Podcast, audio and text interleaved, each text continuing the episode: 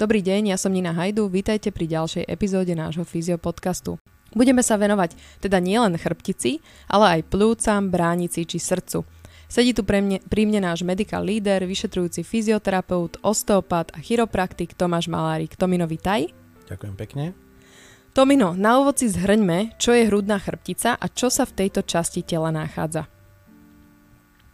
Tak ja by som iba eh, divákom a poslucháčom uh, trošku priblížil, že čo hrudnou chrbticou my myslíme. Ne? Lebo veľa z tých, e, alebo hrudník ako taký, skôr to je možno, že lepší názor, lebo takto každý z nás pozná. A skúsme si to predstaviť tak, že e, tam, kde nám končí krk, to znamená začiatkom, e, začiatok ramien, alebo teda začiatok trupu ako takého, tak odtiaľ sa bavíme o hrudnej chrbtici. V pre nás z hľadiska tej odbornej terminológie je hrudná chrbtica špecifická kvôli tomu, že asi ako sa všetci domnievajú, tak v tej hrudnej chrbtici máme rebra. Mm-hmm. V krčnej chrbtici nemáme rebra ani v krížovej. Asi by to vyzeralo aj divne, mm-hmm. ale v tej hrudnej máme. Mm-hmm. Čož je uh, samozrejme o problém navyše, ale samozrejme nielen problém, ale tie, ten hrudný kôž má zvlášť svoje, svoje výhody a svoje vlastne ako keby úlohy, kvôli čomu to tak uh, bolo stvorené. Uh-huh. A ten hrudný kôž sa teda upína vzadu na chrbtici a vpredu? No, uh, vzadu máme v podstate 12 hrudných stavcov. Čiže hrudník má 12 stavcov. Tie stavce sú uh, veľmi solidné, sú to vlastne štruktúry, ktoré majú dosť veľkú pevnosť a kvôli čomu tá pevnosť je. Každý, každé rebro, takisto máme 12 rebier, a tých 10 je tzv. pevných, to znamená, že majú priamo ukotvenie aj na hrudnom koši, čiže na hrudnej, hrudnej kosti, čiže v strede na hrudníku. To je to, na čo si môžeme poklepať medzi, medzi vlastne hrudníkom, medzi prsiami a dve voľné rebra, ktoré sú v podstate ukončené iba tak voľne vlastne vo svaloch tým, že ten hrudný kôž je spojený, rebra sú kosti, ale už sú spojené s tou, s tou hrudnou kosťou chrupavkou. A tá chrupavka má vlastne prepoj, ktorá zase spája hrudnú kosť s samozrejme štruktúrou kostnou, čiže spája rebro ako kosť, chrupavka, ktorá kosť nie je, zase na kosť, ktorá je hrudná. Mhm. Čiže nie je tam Čiže žiadny klop. Je tam, je tam viacero prepojení a toto z toho samozrejme robí aj problematické miesto ale zároveň je to výborné miesto, ktoré zase má chrániť tie naše orgány, ktoré sa vnútri nachádzajú. Čiže to, jak si spomenula, že má aj lásky čas, tak samozrejme prvé, čo nás napadne, je srdce. Čiže najdôležitejšia úloha toho hrudného koša je chrániť to srdce. Mm-hmm. Hej, čiže ono sa nachádza v, po väčšine, teda pokiaľ nemáme nejakú anomáliu, tak sa nachádza mierne na ľavej strane za, tým, za tou hrudnou kosťou, čiže kľudne keď si je chcete popri tom skúsiť, že je hrudná kosť, tak si môžete na tú svoju hrudnú kosť zabúchať. Je to taký dunivý, tupý zvuk, mm-hmm. v podstate, ktorý nám robí taký ten ochranný buffer alebo takú tú, tú ochrannú vrstvu, ktorá nám to srdce a samozrejme, čo je veľmi dôležité, nám chráni aj plúca. Čiže uh, hrudný kôž je kvôli tomu tak vymyslený, aby sme dokázali uh, jednak mať pevnosť v tom hrudníku a zase, aby dokázali tie plúca plniť tú svoju funkciu, to znamená pri nádychu a výdychu sa plúca zväčšujú a zmenšujú. A tým pádom sa ten hrudný kôž takisto zväčšuje, zmenšuje? Áno. Čiže ma, rebra sa, sa hýbu? Mal by sa, mal áno. By sa. To je presne to, o čo nám ide. Aha. Pretože tým, že uh, si predstavte, že vzadu na každom jednom rebre je, máme 12 rebier na jednej strane a každé to rebro má tri klby. Hovorí sa najviac, o dvoch klboch, ale sú to tri klby, ktoré už majú, nejdem do detajlov to rozoberať, ktoré majú svoje špecifika. Sú to tzv. klby, uh, také isté a také isté štruktúry ako rameno alebo koleno, len ten klbík je menší. A je to kvôli tomu klb a on sa spája vlastne vždy so stavcom, ktorý je nad aj pod a zároveň sa uh, uh, ten rebro ako keby prichytáva aj o miesto, ktoré ide priamo na kosť, ale potom ide priamo, respektíve na, na telostavca a potom je ďalšia, ktorá ide na ten výbežok, čiže to je to, čo vidíme z chrbtice, čo ide do boku. A táto funkcia je veľmi dôležitá, pretože to nám robí to, že ten hrudný kôž je mobilný. To znamená, že my vieme dýchať, my vieme sa rotovať, vieme sa otočiť, vieme sa dať do nejakej mostíka, do polohy, proste, že ten hrudník má určitú svoju elasticitu. A toto zabezpečujú tie uh, tie kvázi klby, ktoré sú vnútri na tej chrbtice a zároveň aj tie spojenia, ktoré sú zase vpredu na hrudníku a to sú spojenia rebra a plus tej hrudnej kosti zase cez tú chrupavku. Čiže tam už klbík nie je. Uh-huh. A toto je dôležité, lebo tam je ako keby množstvo faktorov alebo množstvo tých komponentov, ktorí vedia mať nejaký možno, že biomechanický, možno nejaký funkčný charakter, že sa nevedia hýbať alebo sa hýbu nesprávne. A to je tá naša robota a preto hrudná chrbtica je pre nás veľmi dôležitá. Uh-huh. A teraz z tej hrudnej chrbtice nám vychádza teda uh, predpokladám, že rovnaké množstvo nervov ako, ako z krku a aj z krížov.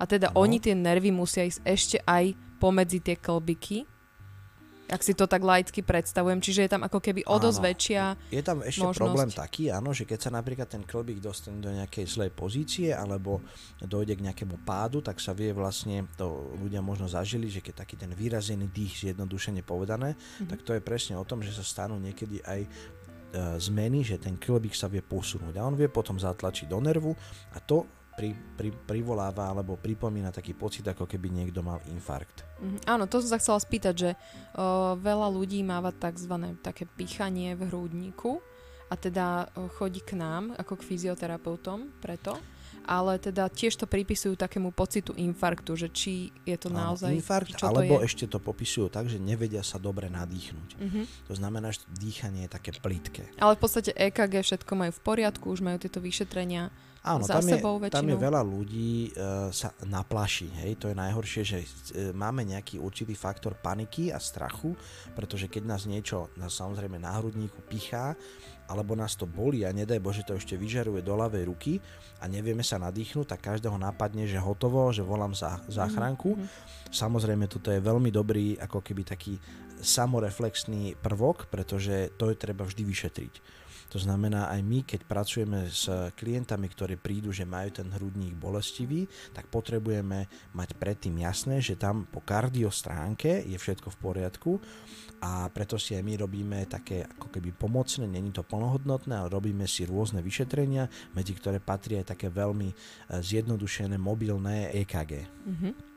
Čiže vieme si pozrieť, že aké, aký ten vplyv na toho človeka to má, akú má saturáciu kyslíka, aký má tep a ako plus mínus uh, tie jednotlivé ozvy srdca a tie vlny vyzerajú. Mm. Čiže aj z toho vieme dedukovať, že áno, ten problém môže byť zamerania, že je z chrbtice a pôvodom z chrbtice a toto vieme potom už ďalej samozrejme riešiť. Uh-huh.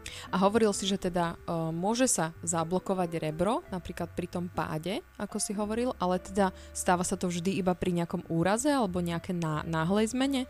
Uh, môže sa zablokovať rebro aj len tak?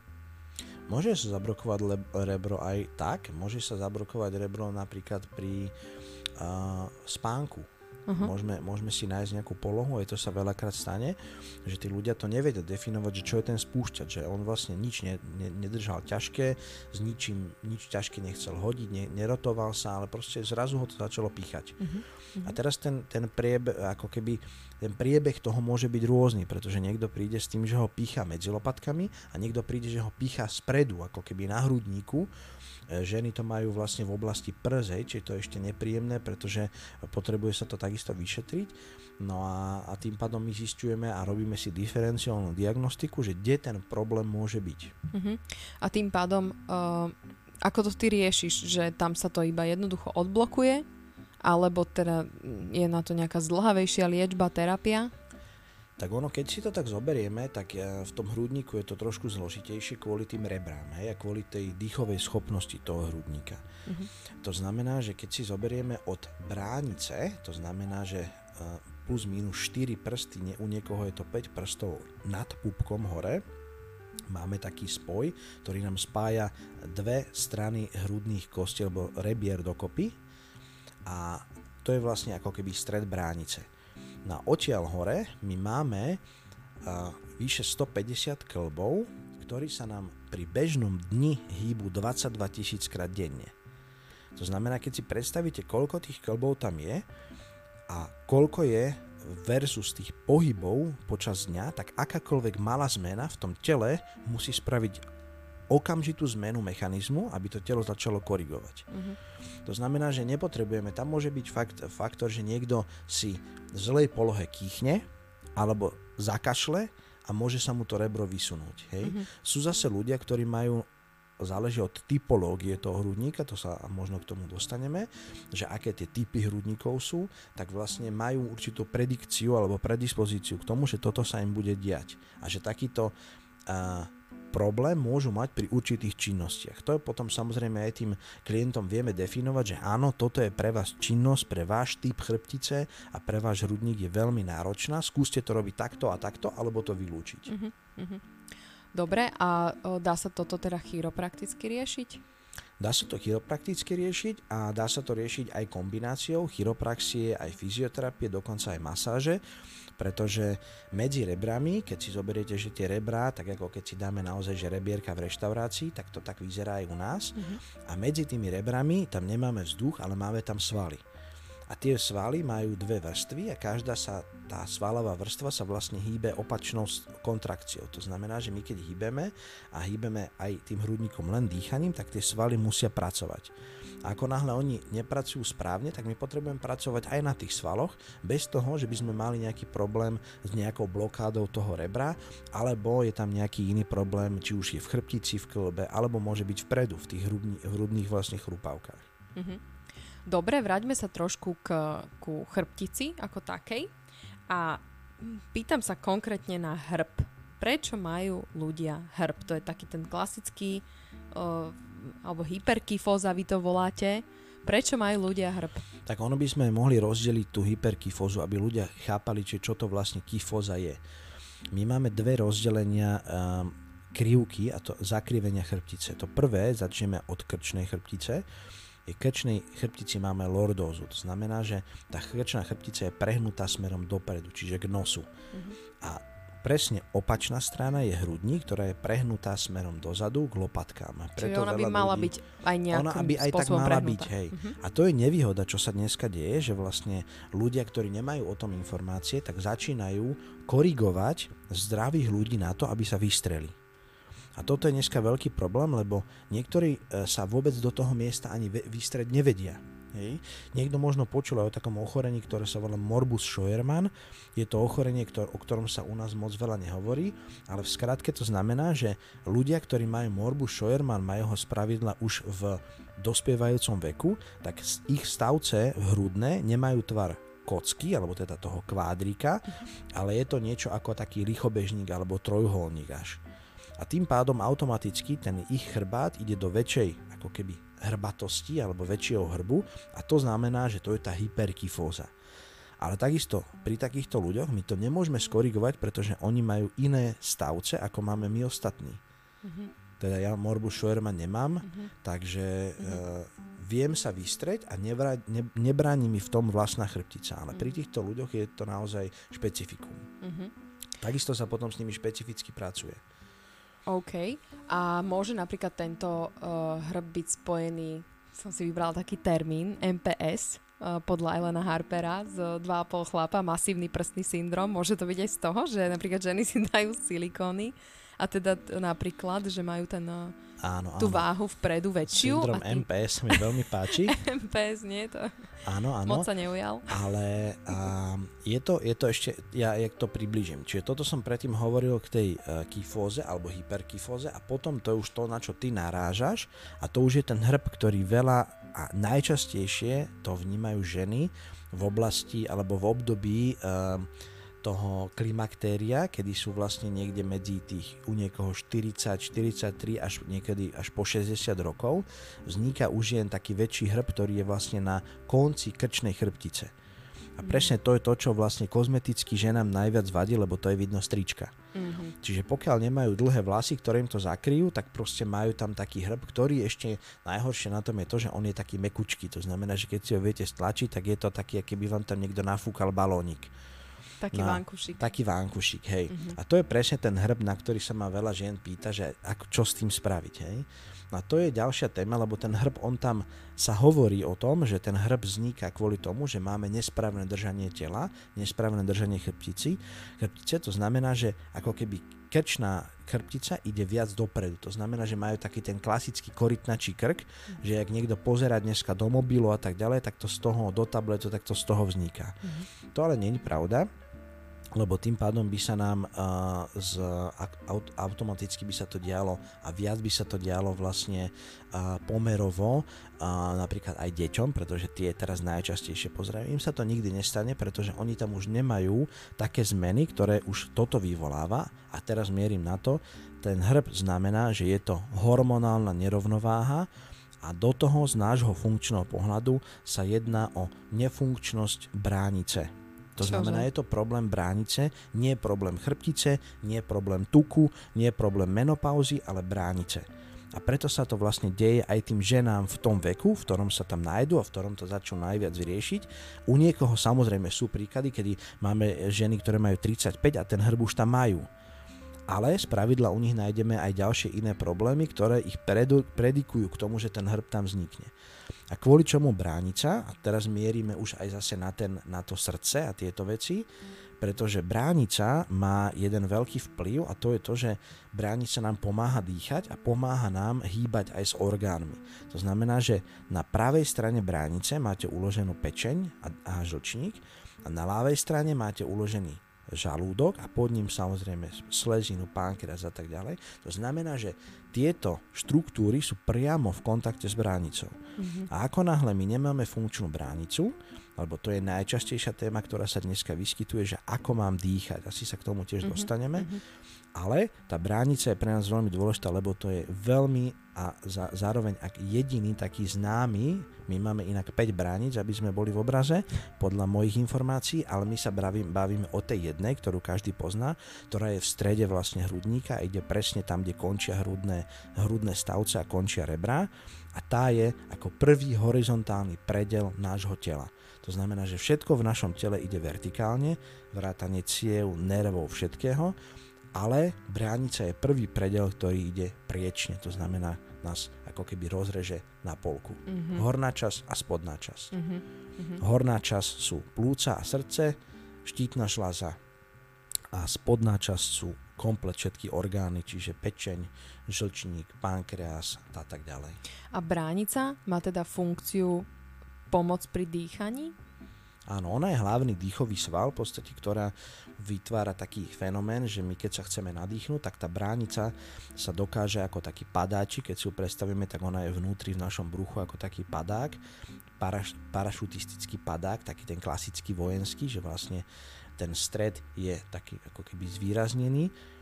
A tá bránica funguje tak, že pri nádychu nám ona spustí ten svoj celý objem smerom dolu, to znamená, že natiahne do plúc vzduch a tým nám samozrejme robí aj veľmi dôležitú súčasť a to je mobilita orgánov. To znamená, že ona nám tie orgány masíruje. Čiže automaticky ľudia, ktorí sa nájdu v tejto, v tejto téme, sú ľudia, ktorí majú pocit kyseliny, refluxu, podráždenosti, takého bubble efektu, to znamená, že majú nafúknuté brucho, aj keď nič nezjedia, tak to sú presne ľudia, ktorí majú problém s bránicou a presne u takýchto ľudí a hlavne u takýchto žien, lebo im sa to viac spája s hormonálnym systémom, bohužiaľ, a vzniká vlastne tento hrb, čo sme sa bavili medzi tým krkom a uh-huh. hrudníkom. Na tvoju otázku MPS, masívny prsný syndrom, to je veľmi pekné. Je samozrejme tá otázka, otázka aktuálna, pretože veľmi veľa sa s tým podotýkame, že alebo ženy, ktoré si, a hlavne to pre ženu, keď idú naozaj, že žena, ktorá nemala nikdy implantáty a sa rozhodne, že teda super, idem si dať 350, 450, 500 ml výplne, tak už má trošku s tým problém, pretože samozrejme jedna vec je váha a druhá vec je to, že sme zmenili zase biomechaniku toho tela. Čiže aj tie svaly musia pracovať inak, aj sa musí na to telo adaptovať a je to vlastne v rámci gravitácie trošku iné na, na tiaž, to znamená napätie kože, napätie väziva. Takže samozrejme máme aj také, také prípady, že sa venujeme aj prsiam a venujeme sa aj takýmto vlastne uh, kvázi po plastikách prsníkov, operáciám a venujeme sa kvôli tomu, že vlastne tá koža, tak ako sme mali už predtým tie témy o fasciách, tak také isté fascie máme aj vpredu. Tak keď si predstavíte, že máte na sebe e, bežne nosíte tričko, ja nosím tričko veľkosti XL a teraz by mi dal niekto tričko veľkosti M a ešte dopredu na úrovni bradaviek by mi niekto natiahol takú gumičku, ktorá by mi stále to tričko ťahala smerom dopredu, pretože mhm. ten, tie prsia to tak robia, mm-hmm. tak samozrejme sa to prejaví na tom, že tá opačná časť, to znamená chrbát a medzilopatky môžu trpieť. Mm-hmm. Mm-hmm. Čiže áno, syndrom MPS a u nás je to moc také ani nie trendy, ale v zahraničí sa to už hodne, hodne rieši a vždy je to v závislosti od toho, aká veľkosť a aký, aká výplň aj tých implantátov je a že či už tie výplne predtým boli, alebo je to teraz nové, lebo proste všetko to má so sebou nejaké plusy a mínusy. Mm. Nie je dobré, teraz mi napadlo uh, pre ženu, ktorá si naozaj chce dať uh, tie umelé prsia, konzultovať to s, uh, vyslovene s fyzioterapeutom? Že čo je lepšie pre ňu? Ako mali sme už samozrejme takéto, takéto uh, otázky, že, že či a, a kedy a či je to dobré a aké? A, a aké samozrejme, ale uh, väčšinou je to stále o tom, že povedzme si na rovinu, akože výzaž vyhráva. Mm-hmm, Takže keď, keď je žena na to rozhodnutá, že ide podstúpiť teda tento akt aj za tým, že bude mať tie bolesti po uh, stiahovaciu podprsenku a tak ďalej, tak už si myslím, že už to moje slovičko, že no viete, ale tak mm-hmm. budete mať problém s lopatkami, tak to už nemá veľkú mm-hmm. váhu. Budem cvičiť. Budem, budem, budem cvičiť a potom aj tak necvičiť, takže dojde, nech ju masírujeme. uh, poďme sa vrátiť ale k tomu dýchaniu. Dobre si to načrtol. Uh, aké dýchanie je teda správne? Pretože hovoríme, niektorí hovoria bráničné dýchanie, niektorí hovoria hrudníkové dýchanie. Existuje pre nejakého človeka špeciálne typ dýchania, ktorý je pre neho dobrý, vhodný, alebo čo ty hovoríš na to bráničné dýchanie a hrudníkové dýchanie? No ja som z toho taký trošku zmetený, uh, pretože uh, to sa trošku ľuďom a bohužiaľ aj tej odbornej verejnosti sa mýlia pojmy a dojmy a ja vám skúsim dať taký jednoduchý príklad. Predstavte si, že tá bránica má svoj tvar a my máme svoju veľkosť hrudníka. To znamená, každý má ten hrudník nejakým spôsobom morfologicky a anatomicky uspôsobený. Ten, kto v detstve od 6 rokov vesloval a vesloval do 18 rokov, tak bude mať funkčnosť bránice trošku inú ako ten, ako ten kto hral uh, Counter-Strike od 4 rokov na počítači. Mm-hmm. Hej.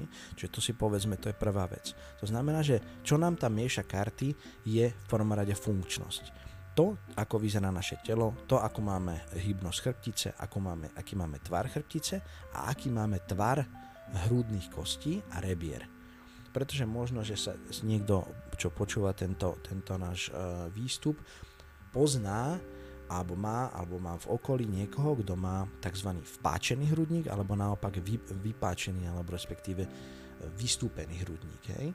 A to sú presne tie anomálie, kedy vlastne a môžu byť rôzne ako keby modality toho, alebo rôzne odstupňovania, že koľko ten hrudník ako keby toho geometrického radu, že či je viac alebo menej. Teraz máme nejaké levely od 1 po neviem, 3, 4. Proste sú tam rôzne ako keby krivky a rôzne gradienty toho a toto všetko nám určuje to, akým spôsobom my vieme dýchať, akú máme vitálnu kapacitu plúc a potom ako samozrejme to v rámci nášho tela vieme využiť lebo ten, kto nikdy nič nerobil, tak e, nebudeme mu teraz e, sa venovať jeho bráničnému dýchaniu a korigovať ho, keď on v podstate tie, e, tú bránicu využíva možno, alebo respektíve tie plúca využíva možno 50%, mm-hmm. 60%. Tomu stačí na bežný život, ale keď ide už má zabehnúť na, na autobus alebo do schodov alebo niekde sa popohnať, tak to potom musí rozdýchovať, lebo to celé sa vlastne vyhodí z toho, z toho kontextu a z toho rytmu. Takže toto je trošku fakt taká uh, ako keby by som to nazval, uh, taký mix uh, tých pojmov a dojmov kvôli tomu, že nemôžeme začať trénovať a braviť sa o tom, že no, vieš čo, tak ty máš problém s tým, že zle dýchaš, lebo uh, ty nedýchaš do brucha. to je proste pre mňa absolútny nonsens a to, čo som aj zažil, čo sa niektorí ľudia aj na terapiách a rôznych všelijakých pilatesoch a všelijakých možných takýchto odnožiach naučili, tak oni sa naučili absolútne neprirodzene fungovať a to, keď už sa ma niekto spýta, že uh, mu poviem, že nádych a on sa ma spýta, a do bránice alebo do brucha? A hovorím, nádych, to není, že nejdeme sa teraz učiť. Proste dýchajte tak, ako vás vytvoril niekto, ako ste sa narodili, tak dýchajte. Čo je na tom ťažké? Mm-hmm. Ale toto už je presne problém, že dávame tam príliš veľa toho mozgu, príliš veľa tej uh, filozofie za tým a neuvedomuje si jednu vec, to naše dýchanie je vždy závislé od štruktúry. To znamená, funkcia je závislá od štruktúry. Keď niekto nám bude robiť a hovoriť to, aby som ja dýchal do bránice a ja neviem a nemôžem dýchať do bránice, pretože mám blok prvého rebra, tretieho rebra, mám, za, mám bránicu, ktorá mi nedokáže robiť napríklad na pravej strane, mi nedokáže spraviť nádych, ale na ľavej strane mi nedokáže spraviť výdych. To znamená, že nemám konsenzus tých dvoch rytmov medzi nádychom a výdychom, medzi inspiráciou a expiráciou, tak nedokážem spraviť ani správne ten cvik, nedokážem správne aktivovať brucho, nedokážem správne stabilizovať lopatky, môžem mať bolesti hlavy, môžem mať kolísavý tlak, môžem mať arytmiu. To sú všetky faktory, ktoré vlastne do tohto sa ako keby zahrňajú. A ako náhle mi niekto povie, že dýchaj do branice, pre mňa to je informácia, že ďakujem pekne, dýcham. Hej, čiže a dýcham si stále tak, ako môžem, pretože pokiaľ to ja nejdem nejakou špecifickou dýchacou gymnastikou, alebo nechcem to meniť kvôli tomu, že niekto mal COVID, že potrebuje to meniť kvôli psychike, potrebuje to zmeniť kvôli tomu, že sa potrebuje tým relaxovať. To sú všetko veci, ktorými sa tá sa zdá využiť asi na 1500 spôsobov, na ktoré my potrebujeme tú terapiu alebo ten efekt na toho klienta alebo pacienta vlastne zamerať. Čiže ja cez bránicu vám dokážem uvoľniť sánku, dokážem uvoľniť močový mechúr, dokážem uvoľniť koleno, dokážem uvoľniť brúšnu stenu a dokážem vám to dýchanie zmeniť behom 3 sekúnd.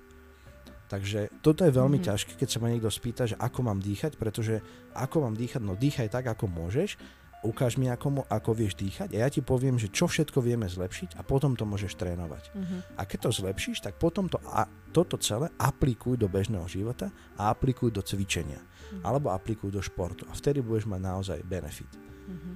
Ale uh, systém, uh, že poďme robiť bráničné dýchanie, alebo ty teraz budeš dýchať iba do brucha, je to všetko super, ale musí to mať nejaký kontext. Naozaj treba o tom tele asi vedieť úplne maximum a potom jednak vedieť a jednak vedieť, že kvôli čomu. Treba vedieť, uh, že, že čo mi to má priniesť. Hej? Pretože keď niekto sa teraz bude venovať pránáňa, bude dýchať do brucha, bude si masírovať tou bránicou orgány, tak ten vplyv na jeho telo bude úplne iný ako to, čo chcel napríklad dosiahnuť, že chcel stratiť ten hrb, uh, čo uh-huh. má na konci vlastne krčnej chrbtice. Uh-huh, uh-huh, uh-huh. Čo hovoríš na plítke dýchanie? Že sú tí ľudia nejako ochudobnení? Áno, tak to je vždy, vždy spojené s tým, pretože keď má niekto zmenený rytmus dýchania, dýcha buď plítko alebo dýcha prerušovanie, tak to sú vždy nevýhody, pretože to telo tým dýchaním a cez tú branicu my vieme vlastne ovplyvňovať aj nervový systém, vieme ovplyvňovať kognitívne funkcie, vieme ovplyvňovať to, ako ten človek má psychiku, ako má, ako má náladu. To, to ste mno, mnohí aj videli, aj vo, film, vo filmoch vidíte, že keď niekto má úzkostný alebo nejaký panický záchvat, tak začne dýchať inak. A to sú mhm. presne tie prejavy, pre ktoré my nemo, nedokážeme tou funkciou bránice prekorigovať naše vlastné telo. Musíme vždy pracovať aj s tou bránicou a s tými okolitými štruktúrami. Uh-huh. A to je naozaj, no, naozaj umenie. Bránica je jedna z najťažších, z najťažších vecí na našom tele. Je strašne hlboko a veľmi veľa vecí, na veľmi veľa vecí má vplyv. Uh-huh. Dobre, vráťme sa, hovoril, spomínal si typy hrudníka a teda mňa konkrétne zaujíma o, tie vypáčené a vpáčené hrudníky, ale o, mali sme tu aj pacientov stáva sa to asi aj u starších pacientov, ale mali sme to aj malých pacientov, malé deti, ktoré majú napríklad jednu polovicu toho hrudníka väčšiu ako druhú polovicu. Čo to je? Čo to, čo to znamená? To je tiež... Uh... Hovoríme tam o anatomických variáciách, to znamená, že to dieťa môže mať napríklad problém, že v prenatálnych polohách, vo vývoji vlastne ešte v, vlastne v brúchu matky mohlo mať pozíciu, že si mohlo o niečo tlačiť, mohlo byť zle po, polohované neskôr po pôrode. To sú, to sú faktory, ktoré sa veľmi ťažko dajú hľadať vplýva na to napríklad aj šport, hej, že niektorí ľudia vnímajú, máme rôznych umelcov, ktorí napríklad hrajú na dýchové nástroje, na husle, to sú všetko jednostranné veci, kde vlastne tá jedna, zoberte si len, len huslistu, keď si predstavíte huslistu, tak po väčšine huslista v ľavej ruke drží husle a pravou rukou drží sláčik. Mm-hmm. To mhm. znamená, že on stále hýbe pravou rukou a hýbe s ňou celým ramenom, ale ľavou rukou hýbe iba zápestím, maximálne predlaktím automaticky to, čo sa stane, je, že ľava strana hrudníka začne byť rigidná, začne byť tuhá a práva začne byť voľná. A do toho majú samozrejme ešte otočenú hlavu doľava, aby na tie husle videli. To znamená, že tam ešte dochádza k rotácii stavcov. Mm-hmm. Takže vlastne ten hrudník je na tej pravej strane ako keby viacej namáhaný a potom e, Presne tak. E, na tej ľavej strane menej pracuje. Dobre, p- Jedna z mo- mojich posledných otázok, ďalším orgánom, ktorý teda súvisí s májom, je srdce. Už si tu spomínal srdce, ale teda venujú sa aj fyzioterapeuti srdcu? No áno, my sa vždy venujeme srdcu, pretože to srdce je jednak spojitosť s kardiovaskulárnym systémom a my pokiaľ toho človeka zaťažíme, alebo ideme s ním do nejakej terapie alebo aj tréningu, tak samozrejme na to srdce reaguje, na to reaguje um, srdce, v podstate obeh krvný ako taký. Čiže to je jedna vec. A druhá vec, to čo som spomínal teraz s tou bránicou a samozrejme aj s plúcami, tak to sú všetko štruktúry, ktoré sú okolí toho srdca. My máme taký, keď si to predstavíme zjednodušene, ako taký obal, vyzerá to ako taký sáčok, v ktorom je naše srdce schované, volá sa to perikard a tento perikard je vlastne spojený priamo s bránicou. Hej, čiže mm-hmm. zase my keď s tou bránicou hýbeme a hýbeme s ňou správne, tak my robíme takú mobilitu a vlastne takú kvázi ako keby masáž tomu srdcu a zase pomáhame mu pri tých jeho kontrakciách. Toto všetko by malo byť zladené. Čiže preto je veľmi veľká ako keby aj pozornosť pre nás venovaná tej bránici, lebo či ten človek príde s tým, že má vytknutý členok, alebo príde s tým, že má vyskočené platničky a, a tlačia mu na nervy v krku, tak tak či tak sa v niektorej z tých terapií tej bránice budeme vlastne venovať. E, či je to skôr alebo neskôr záleží vždy od typu ľudí, že kedy je to telo pripravené s tou bránicou už robiť. Uh-huh, uh-huh. A uh, robíš si niekedy aj krvný obraz? Pacienta? Áno, krvné obrazy, ale v zásade e, pre nás krvné obrazy znamenajú to, že skôr vnímame to na úrovni zápalových procesov, čiže skôr toto nás zaujíma a potom mňa už špecificky zaujímajú, ale to už je trošku aj, aj také ako keby už hlbšie poznanie, aj musíme ísť viac do detailov u toho klienta.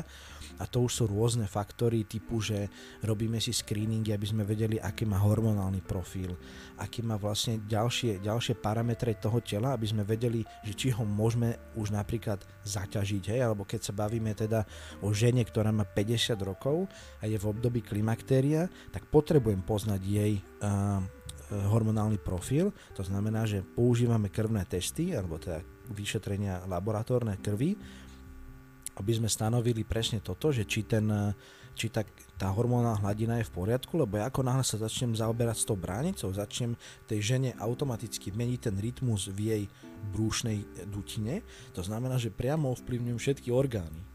Uh-huh. Dobre, ale uh, predtým, čo sme riešili, tak ešte ten vpáčený a vypáčený, vypáčený, správne to rozprávam? Oh, to neviem, lebo ja to viem po, amen, po latinsky, alebo teda po anglicky.